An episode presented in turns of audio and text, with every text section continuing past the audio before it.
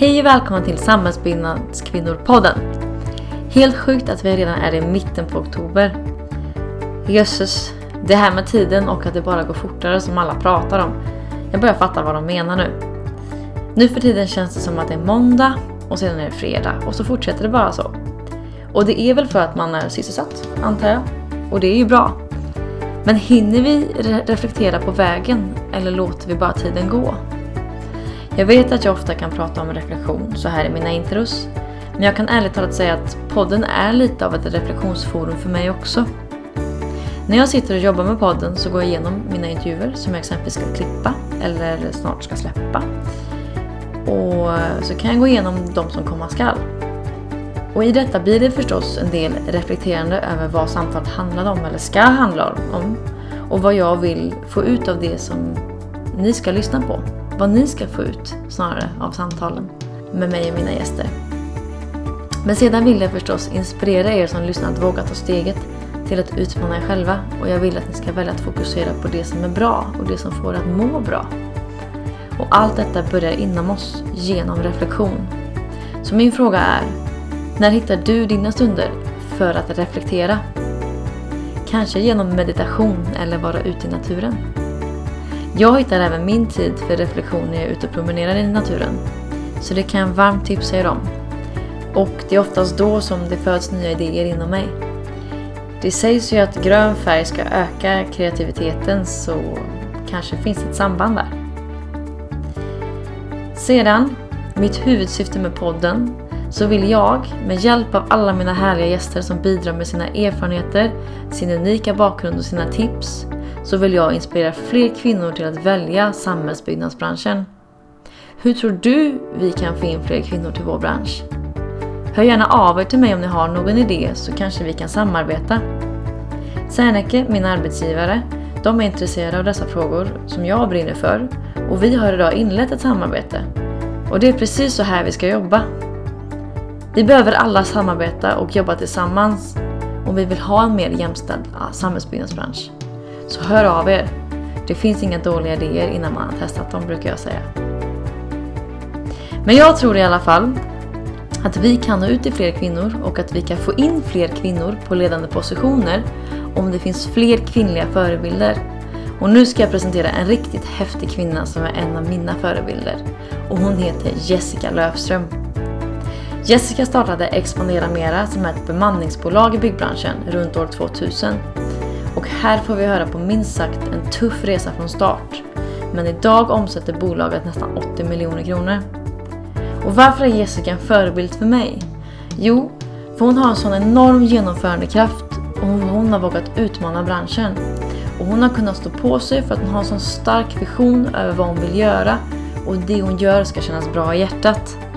Otroligt inspirerande att lyssna på denna kvinna, hennes bakgrund och vad som driver henne. Detta blev framförallt ett avsnitt där vi pratar mycket om Jessicas hjärtefråga, sund konkurrens i byggsektorn. Det är den mörka sanningen som Jessica berättar om och som gjorde mig väldigt ställd. Men samtidigt var det nyttigt för mig att höra på detta för att kunna gå vidare med vad kan jag göra i min position som arbetsledare?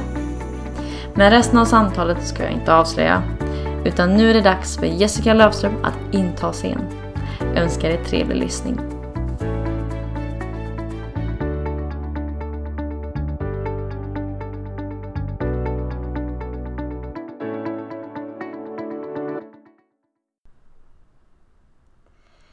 Varmt välkommen Jessica Löfström till Samhällsbyggnadskvinnor-podden! Tack så jättemycket! Tack! Jättekul att få vara här. Ja, vad roligt! Och du hittade hit till Ja. vårt nya kontor. Ja. Ja. För vi sitter här nu i Sernekes nya lokaler i Stockholm. Mm. På Rosenlundsgatan. Och här har vi fått oss ett eh, konferensrum. Lite väl stort kanske för två pers men eh, det ska nog funka. Det går bra. Hur är det annars? Jag tänker på, det är faktiskt eh, fredag den 13 idag. Har du Ja. tänkt på det? Ja, jag vet. Hur har det gått hittills? Det har gått ja, ja, jo, ganska bra hittills. Jo, men det har varit en jättebra morgon. Jag har Ja. haft jättebra morgonmöten. Så att Mm. Ja, det har gått bra. Gott. Ja, vi hoppas att det håller i sig hela dagen då. Ja. Lite så på tå en sån här dag. Jag ska ta mig hem till Göteborg nu eftermiddag. Man bara, "Ja, hoppas inte det blir några förseningar. Nej, var försiktig. Ja. Men eh, jag tänker att vi kör igång då Jessica. Absolut. Jättekul att du är här och att du hade tiden Mm. för en liten intervju. Och idag tänker jag att vi kan prata lite om eh, ja, men din bakgrund och så din, din karriärresa och vad som händer härnäst. Och Mm. Lite andra ro- smått och gott här har jag på min lista. Men, så vi får se hur mycket vi hinner med. Ja. Men vi kan väl börja med att du berättar lite om dig själv och din bakgrund. Mm. Ehm, eh, jag är från Botkyrka, eh, från förorten.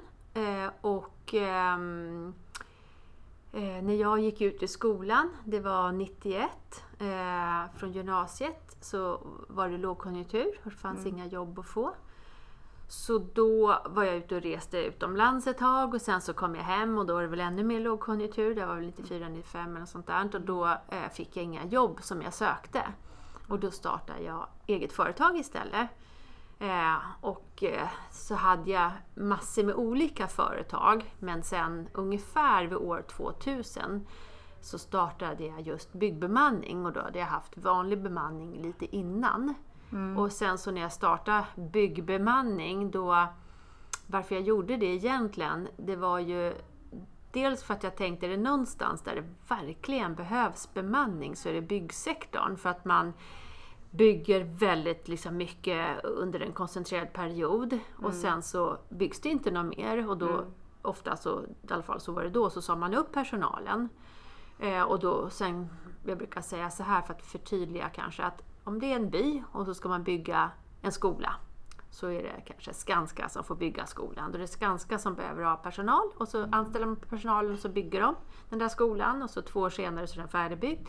Då kanske man ska bygga en simhall och då kanske NCC får bygga simhallen och då behöver ju Skanska säga upp sin personal för de fick inte bygga simhallen och en övertalighet och så behöver NCC anställa all personal.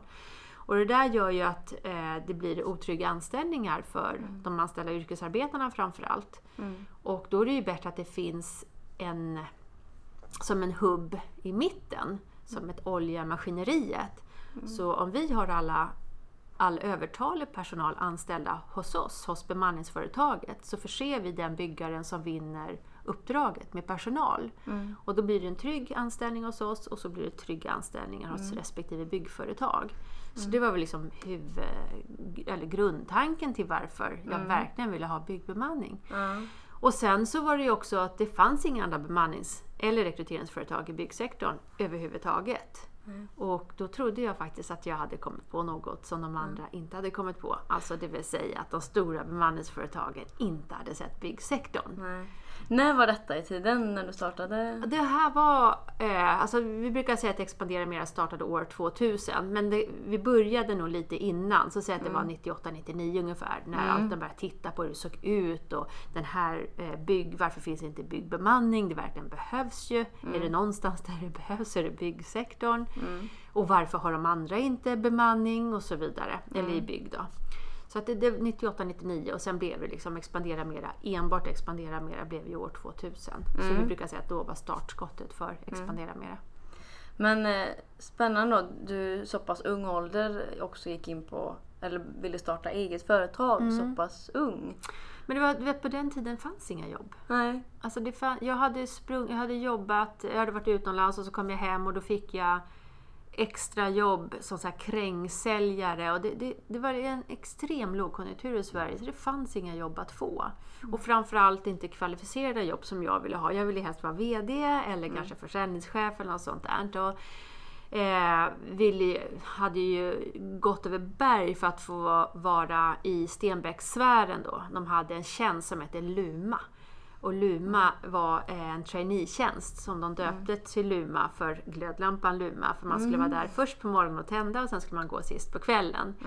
Eh, men på den tiden så var det lite mer att man skulle jobba dygnet runt än vad det är idag.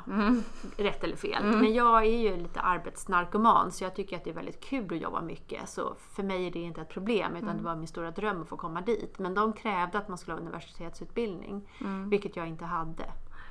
Så då efter ett tag, efter jag sökt väldigt många tjänster och inte kommit in eller fått någon eller ens blivit kallad till intervju, då startade jag eget. Mm. Och så blev jag VD på en gång Ja. och fick bestämma. Men då var det egentligen så ditt mål har varit att bli VD men i VD över, över vilken verksamhet har inte spelat någon roll då eller? Nej, men jag, ofta så får jag en stark vision av vad jag vill göra och vad jag vill uträtta. Och liksom, jag, brukar, jag brukar säga att jag skulle inte kunna sälja pälsar. Eh, för jag måste göra någonting som känns bra i hjärtat. Eh, Och gör jag någonting som jag tycker är gott, då vill jag gärna utveckla och, och skapa nå bättre förutsättningar. Och det var det jag såg just med byggbemanning. Att här kommer jag göra någonting som är gott. Alltså det vill säga eh, istället för att byggnadsarbetarna ska bli sparkade hela tiden och få nya anställningar på nya bolag så är det bättre att, att vi bygger en struktur där vi i mitten håller den överkapaciteten som finns i branschen och förser den byggaren som, får, som vinner upphandlingen med, med personal. Och likaså också eh, så var det ju på den tiden, eh, det är väl än värre nu, men det var ju en del så små svartföretag som tog en stor del av marknaden. Och byggsektorn har alltid haft väldigt stor andel svartföretag tyvärr. Idag är den ju mer organiserad eh, än vad den var då. Då var det mer så här små skojare som gick i konkurs och mutade med, med visk och så. Eh, och, sen så, och, och det här ledde ju också till att det fanns då till exempel eh, folk uppe i Norrland eller runt om i Dalarna som inte fick jobb i Stockholm för att de inte hade till exempel då boende. Och då fixade jag smålägenheter till dem för att de skulle kunna ta jobb i Stockholm och, och, och kunna jobba i byggsektorn istället för att gå på a-kassan. Så jag tänkte att jag gör ju någonting gott för samhället. Och sen så i och med att det var ett seriöst alternativ så mutade, motade jag ju bort de här halvkriminella aktörerna som man använde sig av då. Eh, så jag tänkte, och, och, och byggsektorn fick en större flexibilitet och, och tryggare och bättre anställningar. På det sättet också kunde man tona ner Byggnads makt lite som var väldigt stark för 20 år sedan. Idag är läget annat men då var det nog lite för stark. Mm. Men du Eh. mötte ju väldigt mycket motstånd där också som Ja. du har berättat Ja. i tidigare poddar. Ja, det gjorde jag. Ehm, när vi då startade igång Expandera Mera så tänkte jag ju att jag gör så bra saker för samhället för jag tar bort folk från a-kassan, jag skapar en större anställningstrygghet eh, för den anställde personen, jag fixar små lägenheter i Stockholm så att de kan ta jobb här för initialt så var vi bara i Stockholm, nu finns vi i hela landet men då, då var vi bara i Stockholm.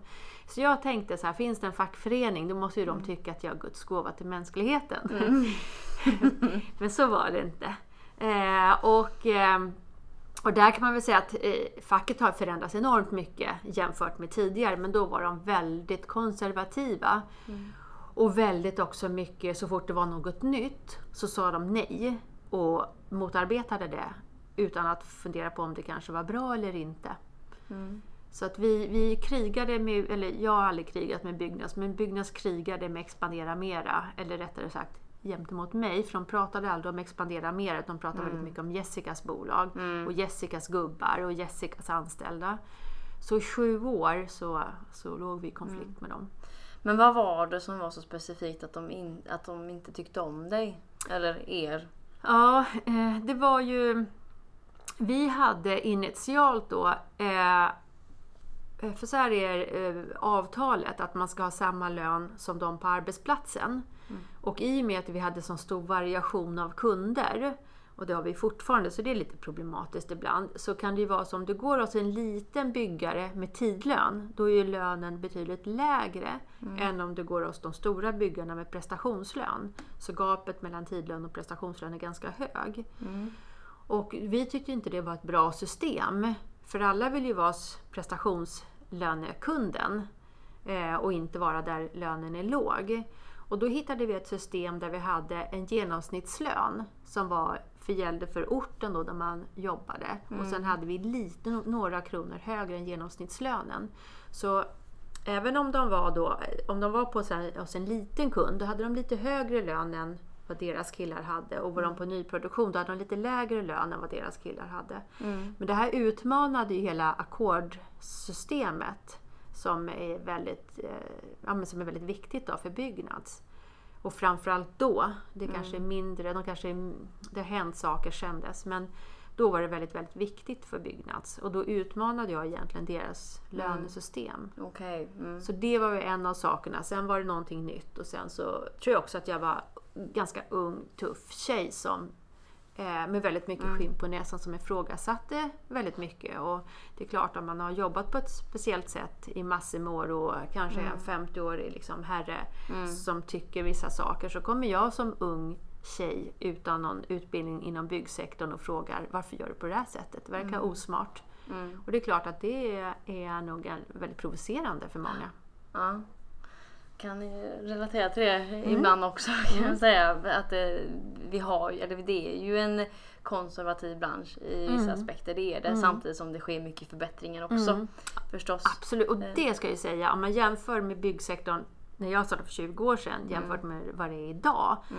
Det är ju som natt och dag. Det är Mm. en otrolig skillnad. På de första årsmötena jag var, för vi är medlemmar i Sveriges Byggindustrier, och var på de där årsmötena med middagar. Jag var, det var jag och de som jobbade inne på Sveriges Byggindustris kansli. Det var vi som var kvinnor. Mm. Och de var ofta lite äldre och eh, jag hade svårt att relatera till dem och de hade nog svårt att relatera till mig. Mm. Eh, Så det var väldigt ensamt i början. Men idag man går på ett sånt där årsmöte, då är det ju nästan 50% kvinnor idag. Så det är en jätteskillnad. Mm. Så det är på så pass kort tid ändå, på 20 år, så har det hänt väldigt mycket. Och Mm. Ja. jag kan bara tänka mig, eller jag har som mål egentligen att fem år ska det ha hänt ännu mer. Ja, Eh, Så det ska gå fortare nu. ja jag hoppas det. När vi har liksom börjat eh, kliva in i branschen Ja. här nu och Ja. göra skillnad. Ja, Ja, spännande. Det, och jag tänker också, eh, du har ju nu valt att vara verksam i samhällsbyggnadsbranschen. mm. Vad var det specifikt som gjorde att du hamnade där?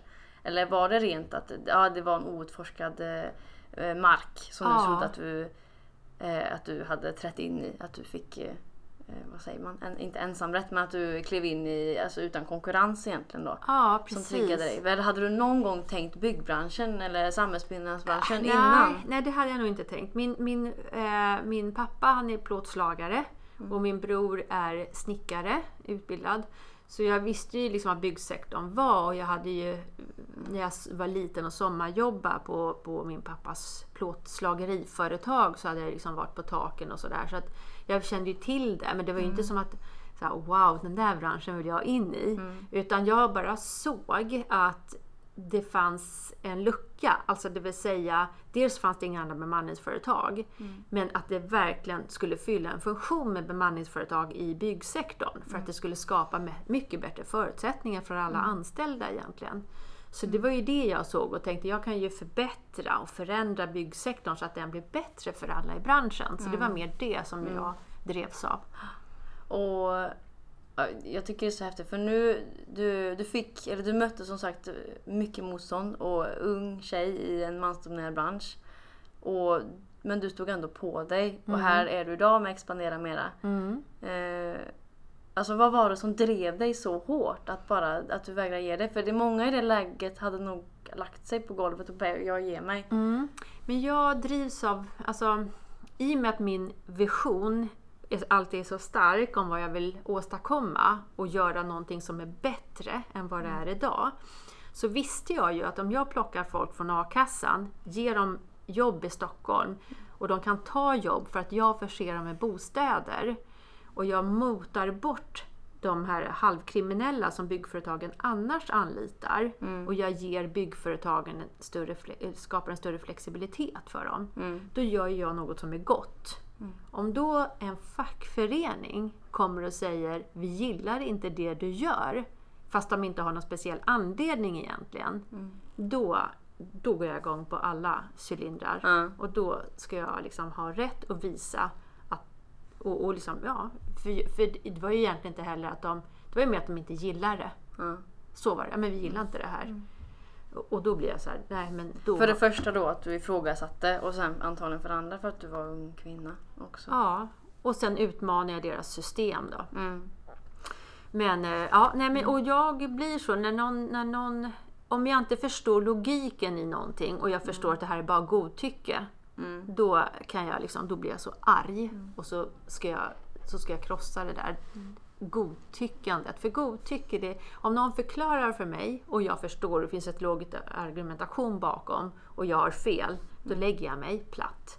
Men om jag vet att jag har rätt, som jag visste att jag hade här, och det är bara några så som inte gillar det för sakens skull, för att de har en fackförening som de eh, liksom tycker är viktigare än allt annat i världen och viktigare än att, för vad som hände det var ju sedermera att vi var ju tvungna att säga upp all vår personal för att vi blev ju blockerade.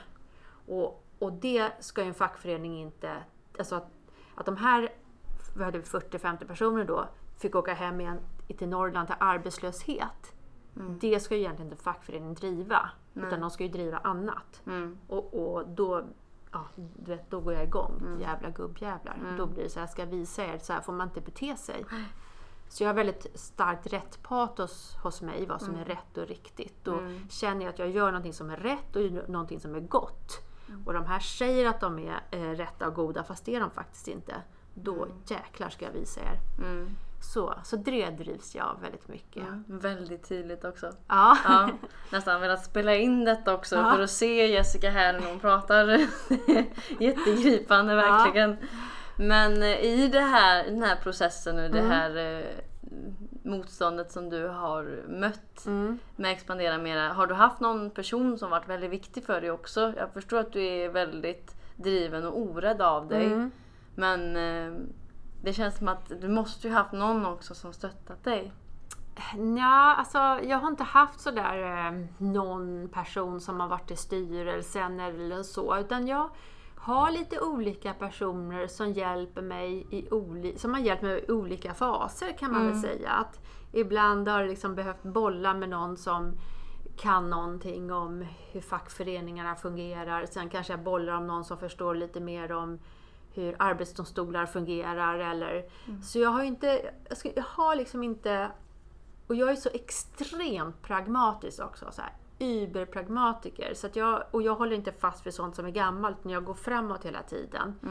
Så jag, om jag behöver en, liksom, jag, jag fattar inte det här med Arbetsdomstolen. Hur fungerar det? För vi var ju Arbetsdomstolen då med Byggnads och där. Hur fungerar det? Då, behöver jag, då, då hittar jag någon som jag kan prata om och förstå hur det fungerar. Och sen har jag lärt mig det bra, då blir det en annan person som jag kan prata med som kan förklara något annat för mig så att jag förstår. Eh, Så du märker direkt, okej det här kan inte jag. Då är, är inte du rädd för att ta kontakt med någon person Nej. som kan det. Ja. Och så tar du in den informationen Exakt. och så går du vidare sen. Ja, och så, precis. Ja, Och sen så i och med att jag är så... um, Jag har så stark liksom, driv och vision så, så blir jag inte rädd.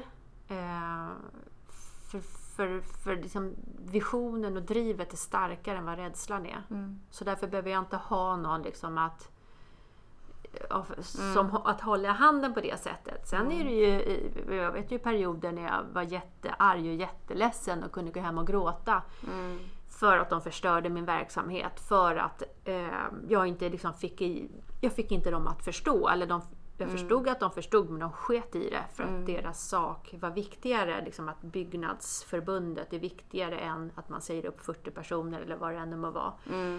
Men ja, då går jag hem och gråter en stund och så tänker de jävlarna. Och så, så blir Får jag arg. så får jag ny sen. energi så ska jag visa. Mm. Så länge jag gör något som är gott Ja. dock. Jag kan inte göra något som inte är bra, liksom, som inte känns bra Mm. i magen. Är det någonting du är rädd för då? Nej. Nej, Nej. ingenting du fruktar? Nej. Nej. Nej, Jag tänkte just det när du, det är så tydligt att du är så orädd och driven men bara fan, är det ingenting hon är rädd för? Ja, nej, jag skulle inte säga... Ja, döden är jag väl rädd för. Och sådär, liksom att mina barn ska dö.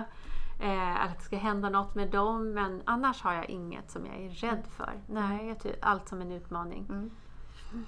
Väldigt tydligt också, men jag var bara tvungen Mm. att fråga. Ja. Eh, men expandera, ex- expandera mera idag då? ja, Hur ser det ut idag?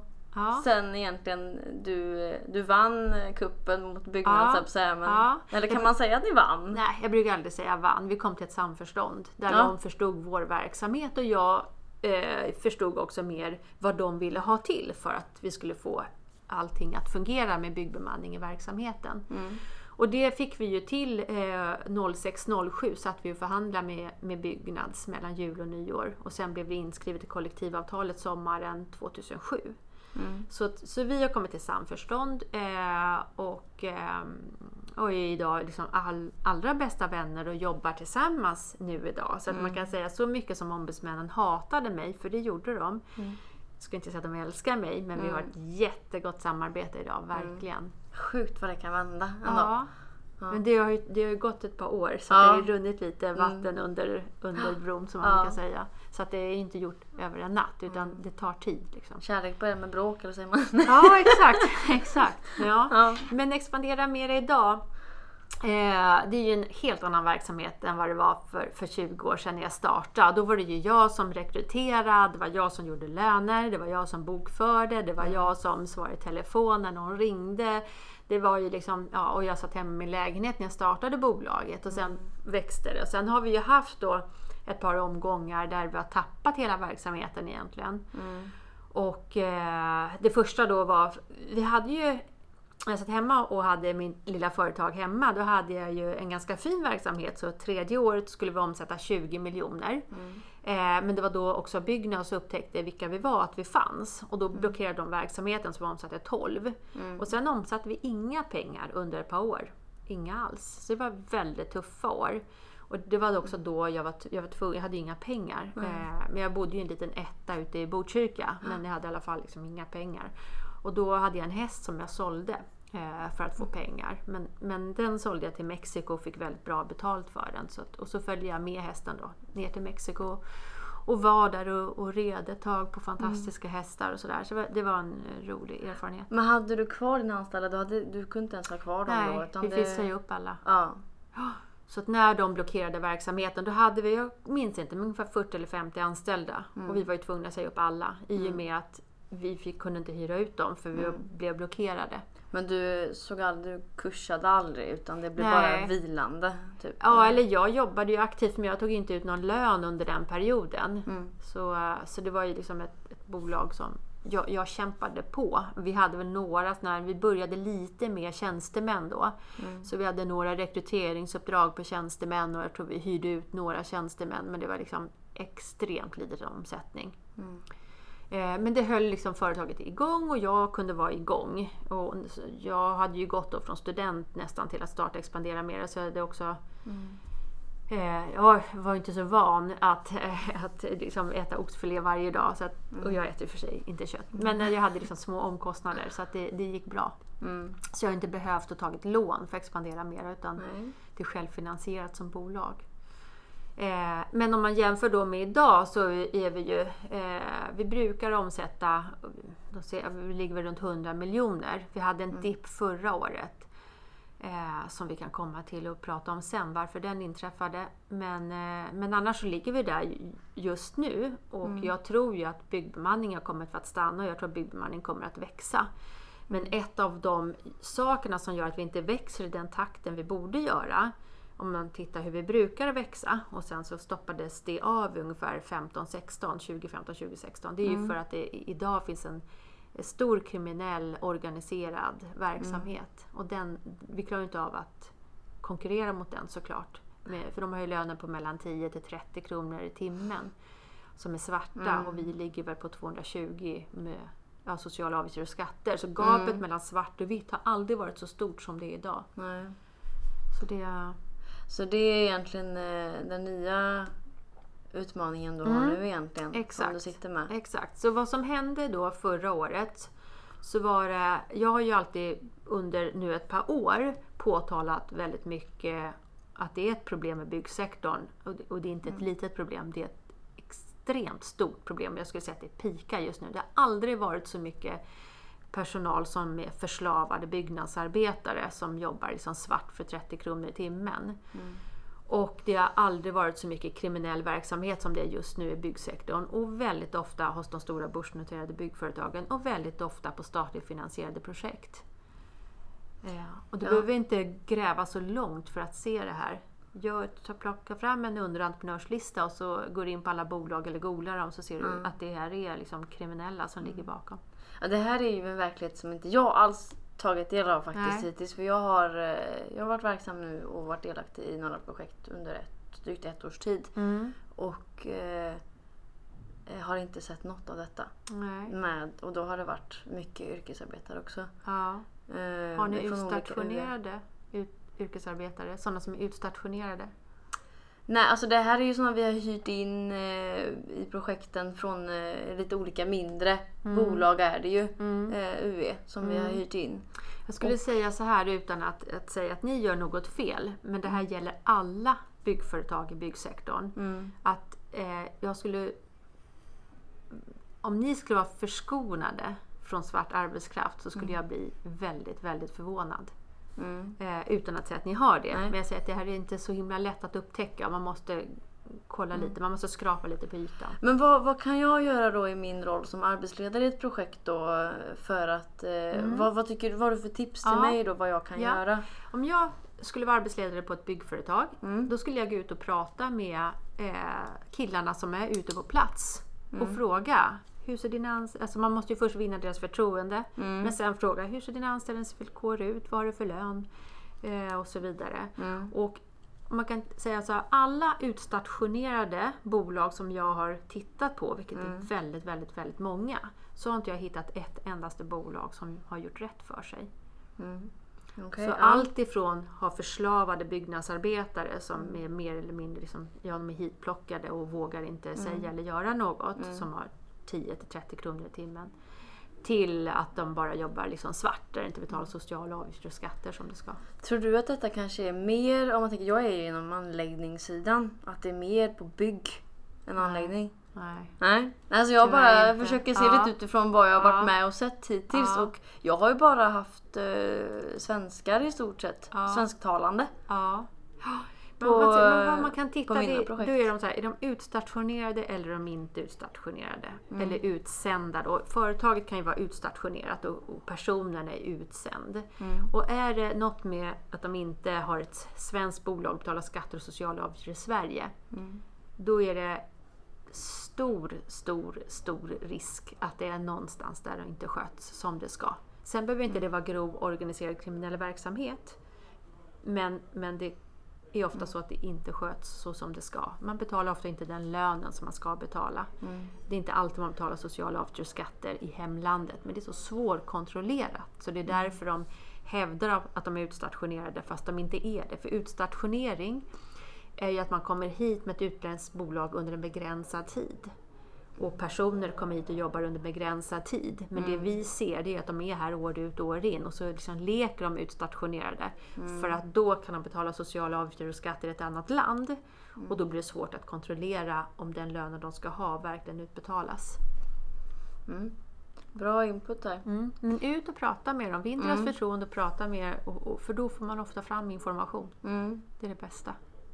Vad vad jag har sett som att, ehm, att det är en, en utmaning att rekrytera yrkesarbetare till bolagen. Mm. Ja. Och eh, det jobbar, jag försöker jobba med att eh, hitta yrkesarbetare som vi kan anställa. Ja. Eh, bra folk. Ja. Och, eh, men folk som jag har sett och vill ha med, de är ju egna. Eh. Och hyr ut sig själva då. Eller alltså de, de är egen och så har Just de eh, några kanske anställda hos sig. Så att de får man ju inte utan de Nej. är ju nöjda med det.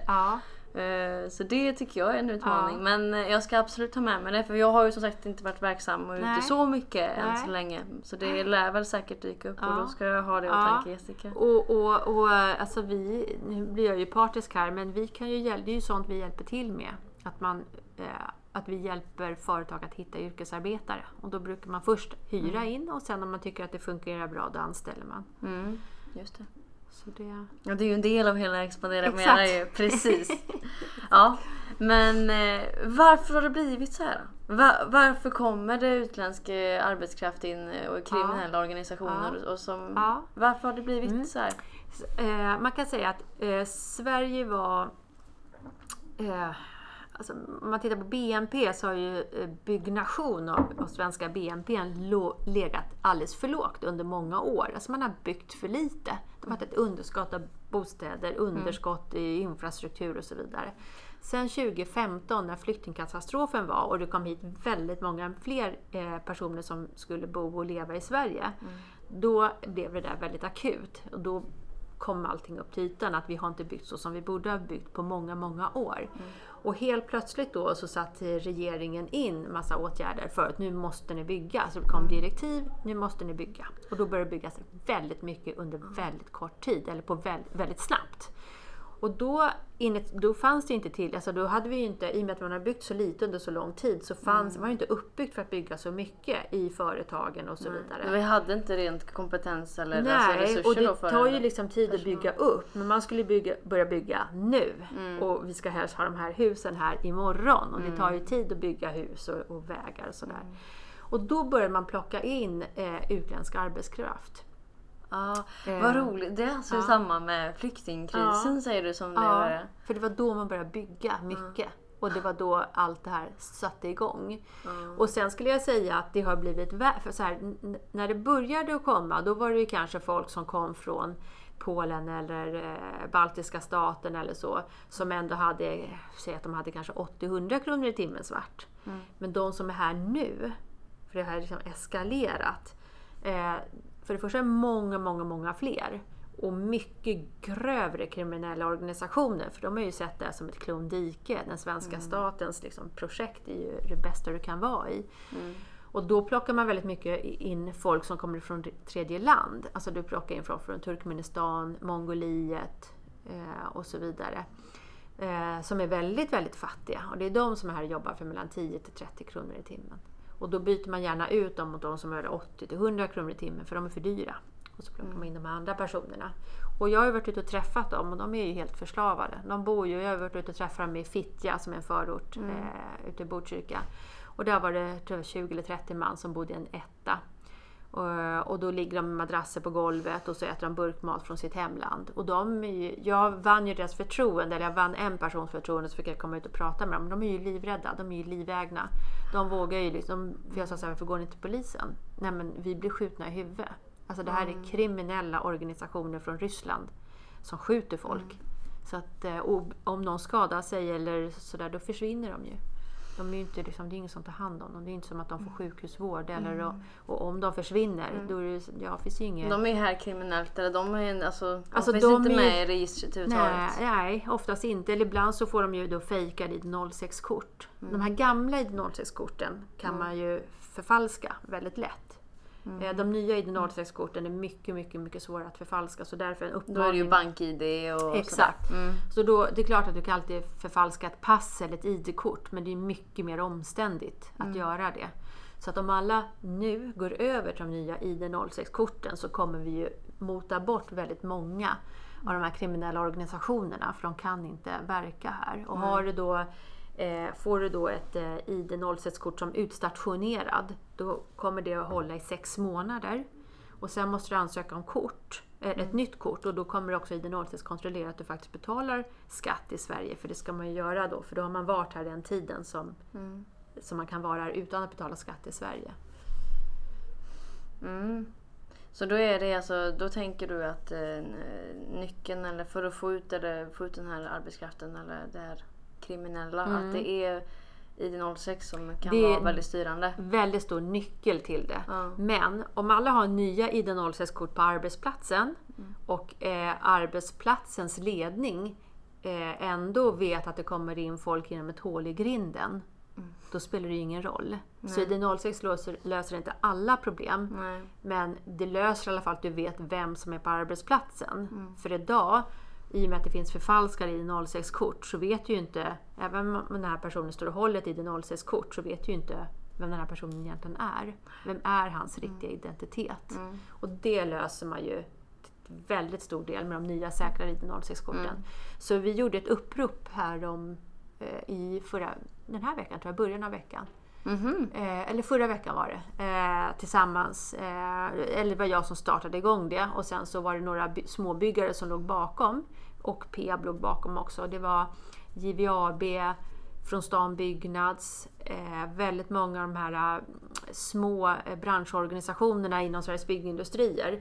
För de som slås ut nu med den här osunda konkurrensen, det är de små byggarna som bara har egenanställd personal.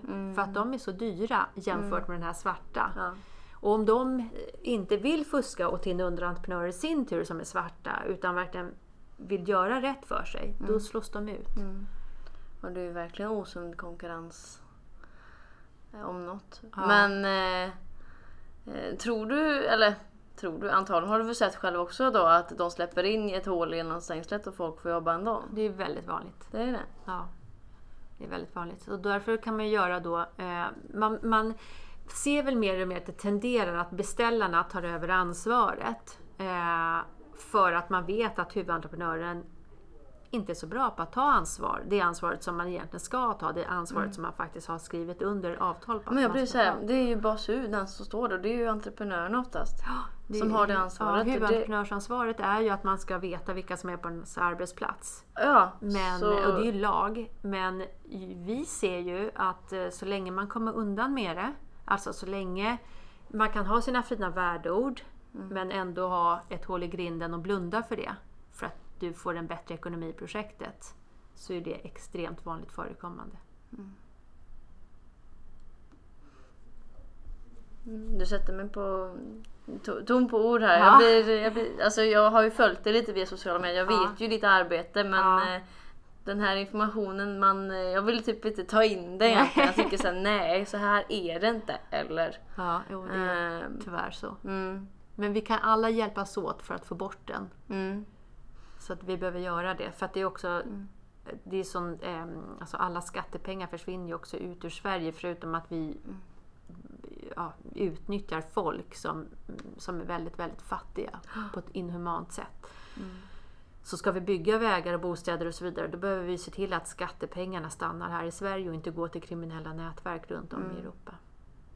Men då har vi visst, i 06 en nyckel då, men Mm. vad tror du fler nycklar kan vara i detta? Ta reda på vilka du har på din arbetsplats. Mm. Alltså om du är beställare, det är ditt ansvar att se till att Mm. du har korrekt att du har de underentreprenörer som är föranmälda, Mm. att du har koll på dina underentreprenörer, att det är de personerna som faktiskt säger att de är där som är där. Och med det nya ID06-kortet, där kan du ju kontrollera det hela tiden. Du kan ju titta att den här personen verkligen är den personen som den säger att den ska vara. Om eh, underentreprenören säger att den har, ska ha 10 personer och sen så är det 15 som står och, och bygger. Mm. Då är det ditt ansvar att se till Mm. att det är ordning och reda. Har du svårt med att du inte hinner med det ansvaret, då får du ta hjälp av ditt företag och säga jag behöver mer hjälp. Mm. Så beställarens intresse är också väldigt viktigt då? Beställarens intresse är viktigt. Egentligen så ska det inte, liksom, egentligen ska inte det vara de som ska leka polis. Egentligen Mm. är huvudentreprenören faktiskt som ska säkerställa att de bara har vit arbetskraft på sin arbetsplats. Men i och med att de är extremt dåliga på det så tror jag att beställarna måste ta det ansvaret. Mm. Så vi överlåter det till dem då? Mm, eller det är ett gemensamt ansvar. Men jag upplever att byggföretagen är väldigt dåliga på att ta det ansvaret. Mm. Men om Skatteverket kommer då att göra en kontroll på en byggarbetsplats eh, och så märker de eh, att det, vad, blir konsekvenserna av detta då? Mm. Och då har vi Myndighetssverige som Mm. är ett jätteproblem. Eh, Det finns sekretess mellan myndigheter så även skatte, alltså det som är personalliggarlagen, Mm. nu går vi in mycket på detaljer här, Ja. men personalliggarlagen är ju en lag som egentligen Syftet var att man skulle kontrollera vilka var som, som var på arbetsplatsen och att det var skatter och sociala avgifter inbetalda. Mm. Men det låg som ett lagförslag. Men det där med att det skulle vara digital överföring av informationen som ligger i personalliggaren hos byggföretaget. Det skulle egentligen digitalt i realtid gå över till Skattemyndigheten. Det lobbades bort av Svenskt Näringsliv. Så idag, det enda, det blev en kompromiss den här lagen, så egentligen det enda lagen gör idag det kontrollerar att man har checkat in och att man har checkat ut. Och det är det enda Skattemyndigheten får kontrollera. Och i det fall att man inte har gjort det lämna en, en sån här bot då för att man inte har checkat in eller checkat ut på Och det arbetsplatsen. blir oftast personligt. Ja. Men Och- man åker och- till entreprenören på detta? ja, eller entreprenören får, får betala då om man inte är inloggad. Men oftast, det är väl är inte det personliga, alltså ditt eget ansvar att du loggar in och ut också? Jo, fast det är, det är din arbetsgivare som kommer få betala det. De kommer få en bot från Aha, Skattemyndigheten. och det är om de har skrivit in en klausul och att jag får betala då i sin tur Ja, kanske? För det är ju det det jag har hört, att Ja. det är, den, den är personlig. Ja. Men det beror kanske på arbetsplats till Ja, arbetsplats. jag tror det. Men däremot allt det de ser, eh, Skattemyndigheten, om de ser att det är kriminella, om de ser liksom de där känner vi igen. Den informationen får de i sin tur inte vidare rapportera till ekobrott för att det är sekretess mellan myndigheterna och deras uppdrag är inte att eh, kontrollera eh, om det begås brott. Deras uppdrag enligt lagen är att kontrollera om folk är inloggade och utloggade. Men sak, saknar vi då liksom en funktion med det då? Vi, vi så här, man, Kanske jag ställer jättedumma Ja, frågor. nej, nej, nej. Men... De jätte, men det här blir, det är komplext om man inte liksom har varit insatt i det. Jag är väldigt insatt Ja, i det. för jag har hör det. Jag har rätt frågorna. personer nu. Ja. Eh, eh, samordning mellan myndigheter måste ju eh, öka kraftfullt. Mm. Eh, och man måste lätta på sekretesskyddet. Och man måste kanske se över vissa lagar och förordningar för att man ska kunna samverka mellan myndigheterna. Idag jobbar ju varje myndighet som ett stuprör. Mm. De gör sin, det står för, man har fått ett regleringsbrev och där regleringsbrev säger vad de har för uppdrag och vad de ska göra. Som till exempel med personalliggarlagen. Ni ska kolla att folk är inloggade och sen utloggade. Det är ert uppdrag enligt lag. Och inget annat. Och då behöver man liksom vidga vad de ska göra. Man behöver samverka mellan myndigheterna. Man behöver ta bort sekretesskyddet så att de får söka information ifrån varandra och i varandras system. Har den här nya lagen då, GDPR, lite ställt till det här också då eller? Eh, fast jag tror att myndigheter skulle kunna runda det i och med att det har med liksom rikets säkerhet att göra. Så man skulle önska, om, man inte går, om det inte går att lätta sekretesskyddet, då skulle jag önska att det finns liksom som en övermyndighet som kan plocka upp information från alla myndigheter och sen så samköra den upp i en ny myndighet. Lite det, det sättet har de i Norge som heter A-krim, men det är ingen myndighet. Men där på ett ställe så kan man liksom plocka information från olika myndigheter och så samkör man den på ett ställe. Och då behöver man ju inte bry sig om sekretesskyddet. Nej. Är det här ett problem enda som är i Sverige eller om man tänker sig man Det är hela, Finland, Norge? hela, man kan säga alla, eh, alla väst, eh, västländer i EU-samarbetet har problem med att det kommer svart arbetskraft ifrån eh, väst och ifrån eh, tredje land. Men att det är bolag i, i Ryssland och i Baltikum, eller bolag, kriminella organisationer som styr det. Så det, och, häromdagen var det en razzia i Tyskland med 1000 poliser involverade. Där man gjorde en stor razzia på massor med byggarbetsplatser i hela Tyskland. Och fångade man, för det var kriminell organiserad verksamhet. Så att, och bara tro att det liksom är i Sverige, eller, det är ett Nej. jätteproblem i hela Europa där vi bygger väldigt mycket, där vi är skattefinansierade, där det finns stora pengar att hämta. Om du kan tänka själv, om snittet på en svart byggnadsarbetare idag är 30 kronor i timmen för de- här som är förslavade och en svensk byggnadsarbetare kanske snittar på sig 200, 220 och där utöver sociala avgifter och skatter så är gapet så enormt stort. Och de där pengarna däremellan som är ett par hundra kronor per gubbe per timme och de kanske har ett par tusental gubbar här i Sverige. Det är ju enorma pengar. Alltså det är ju miljoners och om inte miljarder som snurrar och florerar. Så det är ju, det är ju värsta klondike för alla kriminella. Det är ju mycket bättre än att sälja knark eller vapen. Det var ju liksom i byggsektorn. Ja. Och lätt är det. I Sverige är det lättaste landet att vara i. För vi ju, har ju något som heter försiktighetsprincipen som gör att vi inte eh, an, så här, om man tittar på Tyskland till exempel, där säger Tyskland så här, ska ni komma hit och jobba, då behöver ni betala skatt från dag ett. Om ni sen kan påvisa, för att ni är utstationerade, att ni har betalat skatt i ert hemland, då får ni tillbaka skatt. I Sverige är skattemyndigheten som ska bevisa att skatt inte är betald i ett annat land. Mhm. Mm. Så att i Sverige är allt lättast. I Sverige är det jättelätt att vara kriminell. Ja, vi får ju ta lärdom av de andra länderna Ja. och ta del av det. deras. Yes. Absolut. Tror du att um, utgången från EU skulle göra någonting? Vi, ska, det nej, vi, ska, alltså, vi måste vara med i EU-samarbetet, självklart. Det är jätte, jätteviktigt. Jag tänkte just att EU har ju också lett in till utländsk arbetskraft. Eller att Ja, det har... Men däremot så behöver ju EU bli bättre på att liksom, det finns ju då vissa länder som vill skicka folk, eh, så deras produkt att sälja in i den inre marknaden är billig arbetskraft. Eh, Och det blir ett problem när man ställer arbetare mot arbetare och det ska, toppar också populistiska partier och populism. Mm. Eh, Så det är ett problem och så kan vi inte ha det. Vi ska inte ställa arbetare mot arbetare. Vi ska inte ta hit liksom folk och, och så ska vi ha race to the bottom vad det gäller löner. Det är inte en modell framåt. Utan kommer man hit så måste, och, och då har man ju också svenska levnadskostnader. Då måste du ha en lön som andra svenskar har. Eller andra finländare har, eller norrmän har, eller tyskar har. För annars blir det eh, populistiska partier. För då blir den svenska eller den polska eller, eller, eller finländska blir ju rädd för utländsk arbetskraft. För de är rädda att de kommer och tar ens jobb och sänker lönerna. Och då röstar man helt plötsligt på SD. Eller än värre. Så att det här skapar ju väldigt mycket populism och slitningar i EU-samarbetet. Så det här måste man komma till rätta med. Mm. Jättetydligt. Ja. Mm. Men eh, vad tror du om framtiden nu då? Med tanke på det arbetet du för framåt nu och sådär. Vad, Mm. Ja, du men- låter, såhär, eh, nu redogör du för ren hård fakta, Ja. absolut. Eh, och den verkligheten har inte jag riktigt sett. Och jag vill ju se... Jag vill ju helst ly- lyfta fram goda exempel, det som Mm. är bra och eh, lägga energi på det. Sen Mm. behöver vi de som lägger energi på det här också för att det ska hända någonting. Såklart, och för att vi ska ta tag i det. Mm. Men eh, har du, är det någon optimism i detta Ja, också? absolut.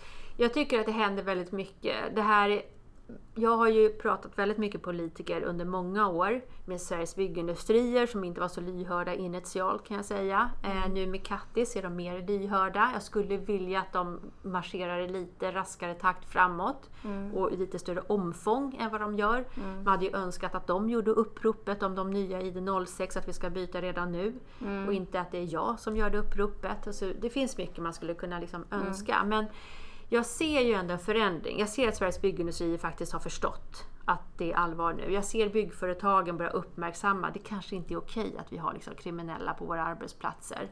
Eh, Trafikverket har liksom börjat förstått och sätta in regelverk för att mota bort det. Politikerna börjar inse det, man börjar hitta liksom samordning mellan myndigheterna, man börjar titta hur ska vi göra? För vi kan inte ha det på det här sättet i Sverige. Så det händer väldigt mycket just nu, men det har tagit väldigt lång tid att komma dit. Eh, och det är så, ska du nå längst in i maktens korridorer inne i riksdagen, det tar tid. För du ska prata med väldigt många och förklara för väldigt många hur det ser ut. Men vi är på god väg, vi har kommit en bit. Även om man ska säga att det pikar nu i antalet som är här förslavade, i, i det antal eh, liksom grova organiserade bolag som är här och verkar på våra svenska arbetsplatser. Så är det också att nätet börjar dras åt. För det händer väldigt mycket nu politiskt och, och man tittar över liksom myndighetssamordning, man tittar över lagar och så vidare. Fler och fler är uppmärksamma på det. Det kommer också ut i media i, man ser tv-inslag eller reportage och så. Så, att det börjar, så nu börjar folk veta fasiken det här är på riktigt. Det är inte på låtsas och vi måste göra något åt det. Och där tycker jag att den kraften är väldigt stor just nu. Så jag tror att vi kommer få bukt på det. Skönt att höra. Mm, Sker- det sker lite action Ja, ja, absolut. med eh, Jessica Löfström i toppen där. Ja, det är inte bara jag, det är väldigt många som, som jobbar med de här frågorna. Mm. Men i, i en väldigt drivande roll i alla fall. Ja, jag driver det? frågan väldigt Mm. hårt i alla fall. Ja. Mm. Det. Väldigt. Det är som Ja. sagt det man ser på sociala medier också. Så det, är- ja, det är du tydlig med. Mm. Eh, men jag tänker, om vi hoppar tillbaka lite på expandera mera. Mm. Så eh, som sagt, du vill ju vara VD.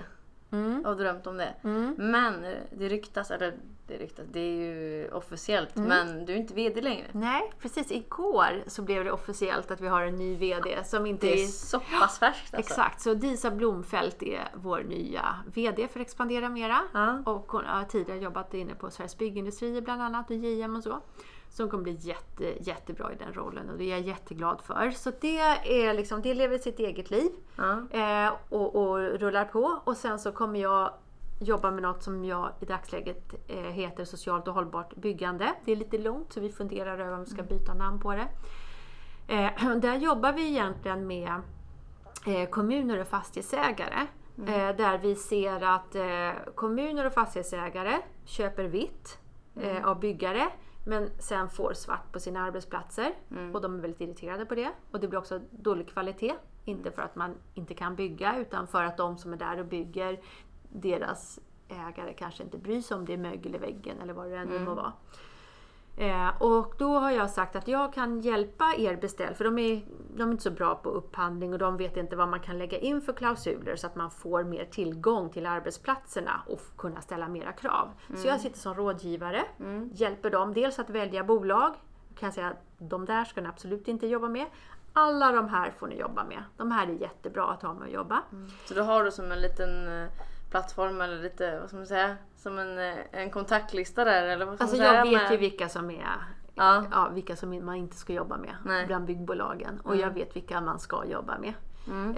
Eh, och sen så hjälper vi också byggföretagen att eh, reda bland sina underentreprenörer genom Mm. att vi skapar liksom klausuler som gör att vi får tillgång till arbetsplatserna på ett annat sätt än vad för tidigare. Och att vi ska få förhandsinformation om vilka som är UN och så kan jag hjälpa dem att kolla. Jag har väldigt bra koll på vilka som är kriminella och vilka som inte är kriminella. Mm. Eh, och då hjälper man byggarna som ibland har liksom fullt upp och inte har tid med det här att få ordning och reda på sin, deras arbetsplatser. Eh, och det är kommunerna jättetacksamma för, så där är vi som rådgivare. Mm. Sen vad vi också gör inom det här socialt hållbart byggande, det är att istället för att ta hit förslagade byggnadsarbetare, Mm. när vi har en hög arbetslöshet bland nyanlända, då är det bättre att vi utbildar de nyanlända eller de som står långt ifrån arbetsmarknaden och ser till att de kommer in istället. Och då skapar vi också praktikplatser, för vi bygger ju hos kommunerna. Och då säger kommunen, du får bygga här hos oss, men då måste du skapa en praktikplats. Så de skapar praktikplatser, byggarna. Vi handhar allting. Vi arbetsleder och, och eh, är liksom projekt... Ja, vi- leder hela arbetet med, med de här praktikanterna och styr dem. Mm. Och så jobbar vi också med kommunens gymnasieskola om de har en sån. Där man tittar på vad kommer de här personerna med för kunskap, förkunskap och vad behöver de utbildas i. Och då jobbar vi med deras gymnasieskolor på bygganläggning eller om det är språk då. Så går de, antingen går de i skola två, tre dagar i veckan eller som är ute på arbetsplatsen två, tre dagar i veckan. Och tanken är att de går in ganska liksom, nakna in i projektet utan utbildning kanske. Eller med, med lite utbildning och sen så beroende på hur lång tid det tar, beroende på vad de kommer med initialt, så går, kommer de ut på andra sidan som fullfjädrade, fullfjädrade yrkesarbetare. Och då garantera expandera mera anställning åt dem. Ja, det låter ju som ett svinbra system. Ja, Ja. och det borde ju liksom finnas hos alla kommuner och alla fastighetsägare och alla borde jobba med det för det gynnar samhället och det gör någonting gott. Och vi har den här reserven som sitter där och är arbetslösa och riskerar att bli liksom, ja, ja, men du tappar ju hopp om du sitter arbetslös år ut och år in. Så vi plockar in dem som är motiverade och så stoppar vi in dem i det här programmet så kommer de ut som utbildade yrkesarbetare på andra sidan. Och hjälper kommunen att få ner eh, försörjningsstödet för det, det tas ju från försörjningsstöd och börjar istället betala skatt. ja. Och men sen också med gymnasieskolan. Och skolor nämnde du. Mm. Så vi istället för att... eh, För problemet, varför gör inte byggföretag eller kommuner det här? Eh, Det är för att byggföretag har fullt upp med projektera och bygga och hålla ordning och reda på sina underentreprenörer. Eller bör de i alla fall göra. Eh, Och kommunen har fullt upp med sina problem. Och då behövs det en part däremellan som samordnar och fixar allt det här åt dem. Och där kommer vi in då, socialt och hållbart byggande. Så vi det är vi som fixar allt och sköter allt och pratar med gymnasieskolan, ordnar de här utbildningarna som behövs. Pratar med byggföretaget, ser till att allting funkar med praktikplatsen. Vi väljer ut de som står långt ifrån arbetsmarknaden, som är motiverade, som vill genomgå programmet och så vidare. Så att det är vi som hanterar allting. För det är ganska mäckigt och mycket. Det här låter ju asspännande för en Mm. av mina idéer eller som jag vill, eller vi, jag vill ju att branschen ska nå ut till yngre generationen Mm. Tjejer då om vi ska få hit fler kvinnor i branschen. Och då behöver man börja tidigt. Mm. Dels då, alltså egentligen kanske inte redan på eh, inte på gymnasiet utan redan på högstadiet för de ska välja gymnasieinriktning. Mm.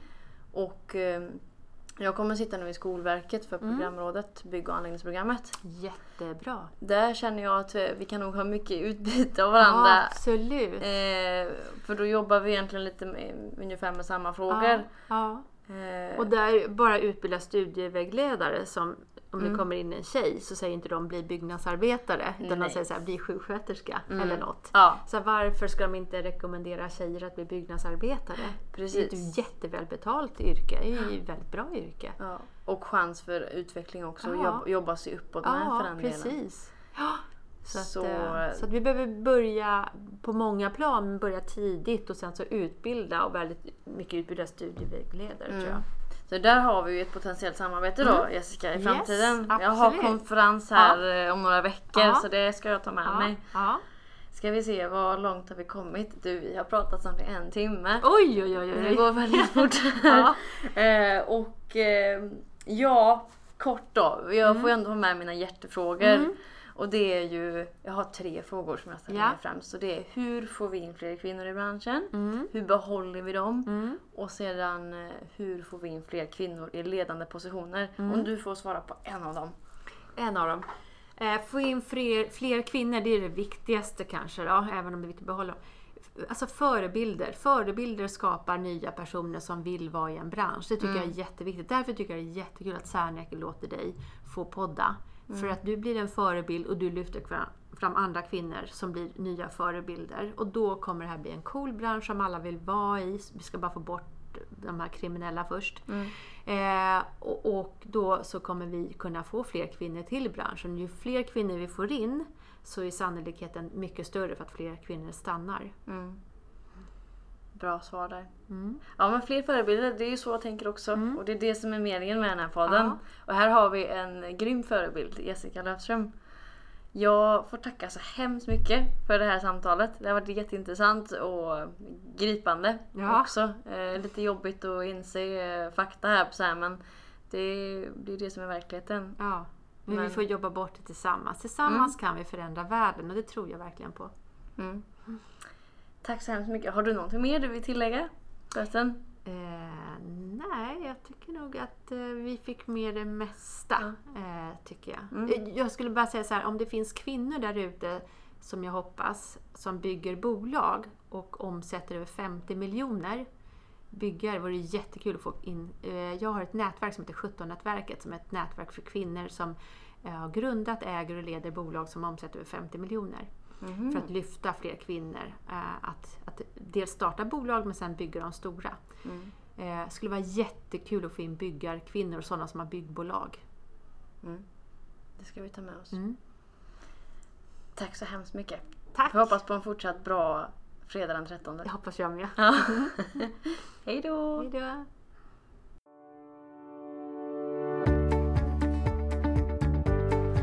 Ja, här har vi verkligen en kvinna som vill göra skillnad och som gör skillnad. Så som Jessica kämpar nu med att entreprenörer och underentreprenörer ska gå över till det nya och säkrare ID06-systemet så kommer det att hända grejer. Det är jag helt övertygad om. Och jag beundrar verkligen hur hon härdade ut i så många år utan att ta ut någon lön när Byggnads blockerade hennes bolag. Så mycket motstånd hon stötte på, men gav sig fan med inte. Ursäkta ordspråket. Men det är så jäkla starkt och beundransvärt tycker jag. Men som sagt, har man en sån stark vision och något som man verkligen tror på så går det att härda ut. Jessica är ju beviset på det. Men nu tänker jag avrunda detta avsnitt med att tacka er för att ni har lyssnat och tacka Jessica för allt hon har delat med sig. Och jag hoppas att ni blev lite berörda av detta avsnitt, för det har jag verkligen blivit. Och hör av er som sagt om ni har idéer eller andra funderingar.